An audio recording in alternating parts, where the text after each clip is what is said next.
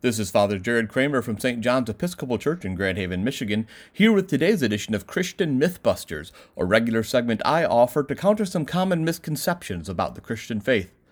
Late last week, I read with interest the concerns of Detroit News columnist Ingrid Jacques, who warned that, quote, fair and equal could unfairly harm faith based work.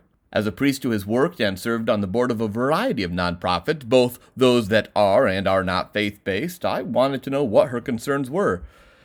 Her concerns, it seems, are about a petition circulated by a group called Fair and Equal Michigan. Their goal is to amend the state's current civil rights law, the Elliott Larsen Civil Rights Act, to add sexual orientation, gender identity, and gender expression as protected categories.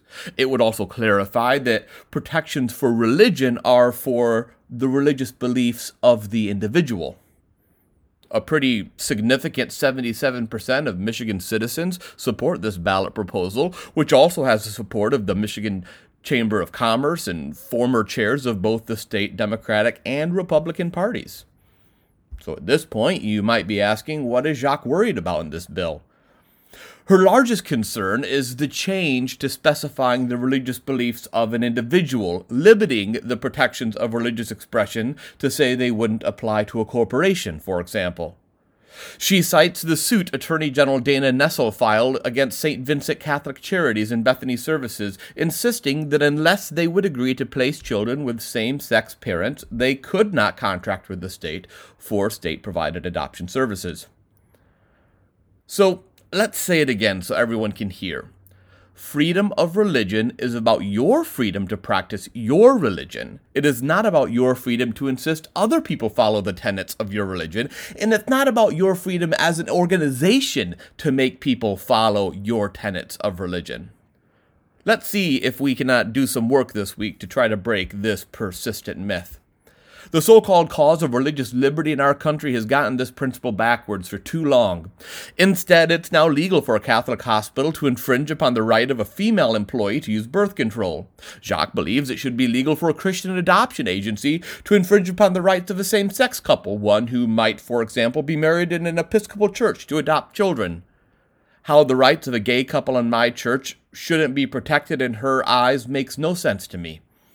At any given time, there are 3,000 children in Michigan foster care who are available for adoption. Gay couples are four times more likely to be raising an adopted child and six times more likely to be raising foster children than opposite sex couples. Research has consistently indicated that children raised by LGBTQIA parents grow up just as successfully as children raised by opposite sex couples.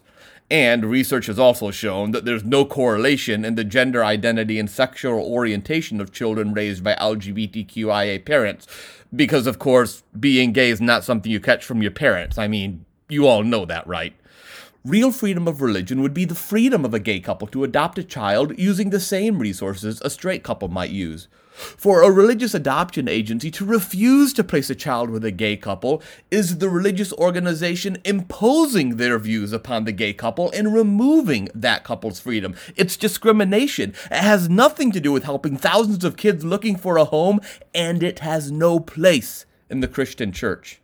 I'm tired. I'm tired of religious people attacking the religious rights of women and LGBTQIA plus individuals, insisting that their religion means they can tell those people how to live. They can advocate for laws and policies that restrict their freedom. They can control the bodies of women and LGBTQIA plus persons. It is past time for other religious people to stand up and say no more discrimination in the name of your religion. Practice your faith freely. Do what you believe God is calling you to do as an individual, but don't think you have the freedom to tell someone else that they must do what you believe as well. And for the sake of Jesus and his plea that we allow the children to come to him, if you're an adoption agency, get those kids in a home. That gay couple who wants to love and care for an adopted child is not a threat to your religion. They're a way you can practice your religion more faithfully by helping kids find homes. Thanks for being with me. To find out more about my parish, you can go to sjegh.com. Until next time, remember protest like Jesus, love recklessly, and live your faith out in a community that accepts you, but also challenges you to be better tomorrow than you are today.